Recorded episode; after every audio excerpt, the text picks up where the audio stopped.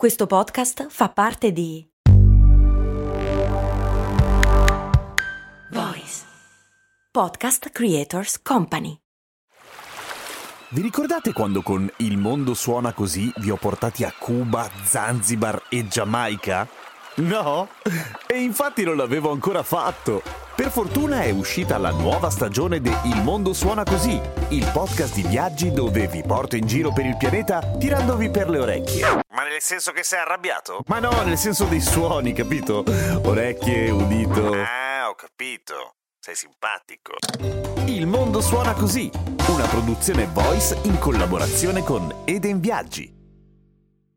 Mi chiede Francesca, come mai nei film si vedono spesso in America, durante i processi in tribunale, persone fare i ritratti degli imputati e non semplicemente le foto? È una buona domanda.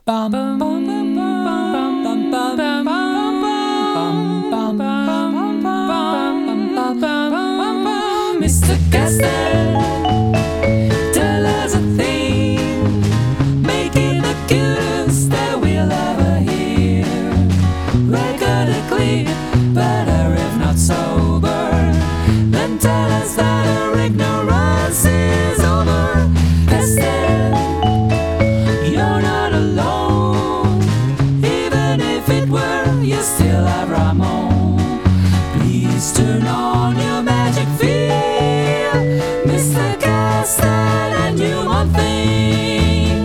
Ciao, sono Giampiero Kesten e queste Cose Molto Umane, il podcast che ogni giorno, sette giorni su sette, ti insegna qualche cosa. È vero, nei film si vedono spesso i ritratti delle persone che sono in tribunale e ancora di più nei notiziari americani, e non solo in America in realtà.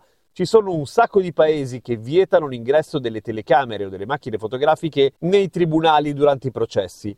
Ma andiamo per parti. Allora, per quanto riguarda gli Stati Uniti la cosa è un po' complicata, nel senso che avete in mente Lindbergh, quello che è famoso per aver attraversato l'oceano in solitaria in aereo negli anni 30 tipo, ecco, lui subì in realtà un crimine orribile. Suo figlio venne rapito e ucciso da uno stronzo. Ecco, quel processo ebbe una risonanza mediatica gigantesca nel 35 o 37 a seconda delle fonti. Risonanza mediatica che venne criticata aspramente dopo. E durante il processo moltissime persone si lamentavano del fatto che i flash dei fotografi disturbassero la corte, disturbassero in generale tutte le delicate fasi del processo, anche perché non so se avete in mente i flash dei vecchi tempi, erano quella sorta di padellona d'alluminio che faceva una forte fiammata e anche un discreto casino ogni volta che veniva sparato. Ecco, non il massimo per aiutare a mantenere la concentrazione, per cui le critiche, al di là di quella che fu appunto la copertura mediatica, avevano perfettamente senso.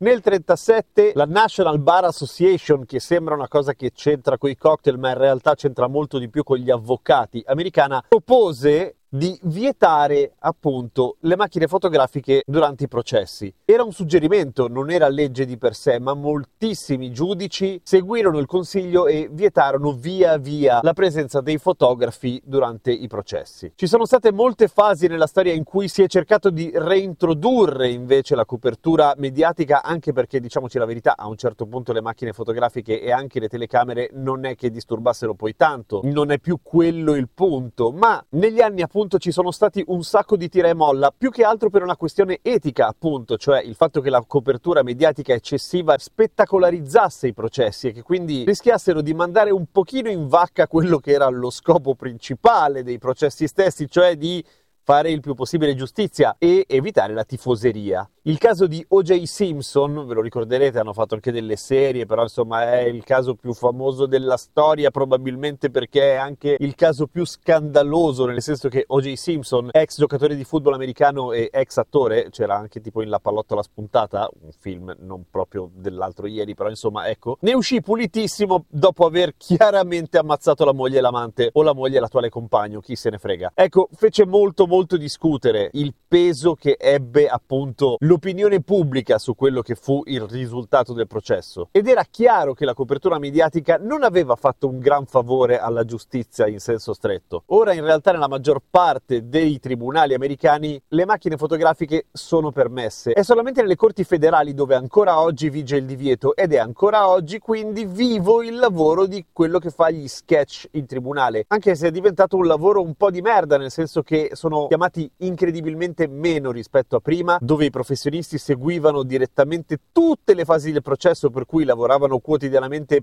per mesi e per mesi disegnavano ogni giorno, quindi portavano a casa bei soldi, diciamoci la verità, e soprattutto erano direttamente assunti dalle testate giornalistiche, adesso invece sono quasi tutti liberi professionisti e fanno tipo un disegno durante la ringa. Tra l'altro bisogna essere velocissimi perché in una decina di minuti devi portarti a casa un disegno che abbia la drammaticità e la capacità di rappresentare quello che avviene nel, durante il processo con relativamente pochi tratti. Insomma, è un lavoro d'artisti della Madonna per davvero. Oltretutto ci sono alcuni paesi come Hong Kong oppure il Regno Unito dove non possono nemmeno disegnare durante il processo, cioè devono al massimo prendere appunti oppure ricordarsi tutto a mente e disegnare poi una volta che escono, per cui cazzo, difficilissimo. C'è anche un punto interessante però, nel senso che, di là del fatto che comunque è vietato disegnare durante alcuni processi particolari, dove ad esempio ci sono dei minori oppure delle vittime di violenza sessuale, ovviamente, però il fatto che sia un artista a rappresentare le persone e non la macchina fotografica, quindi oggettiva o obiettiva,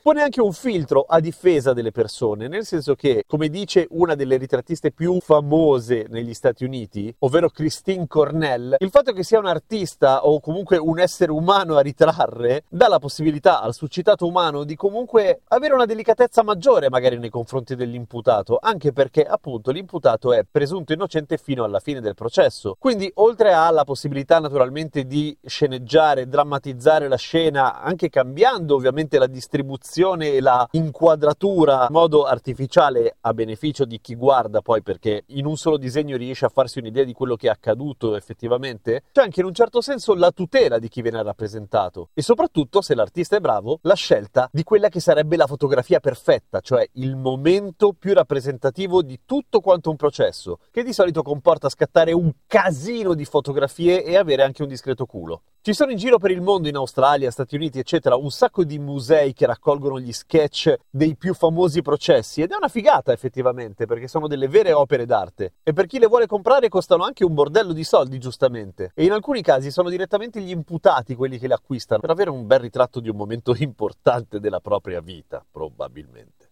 Seguimi su Instagram, sono Radio Kesten e anche su TikTok, sono sempre Radio Kesten, a domani con cose molto umane.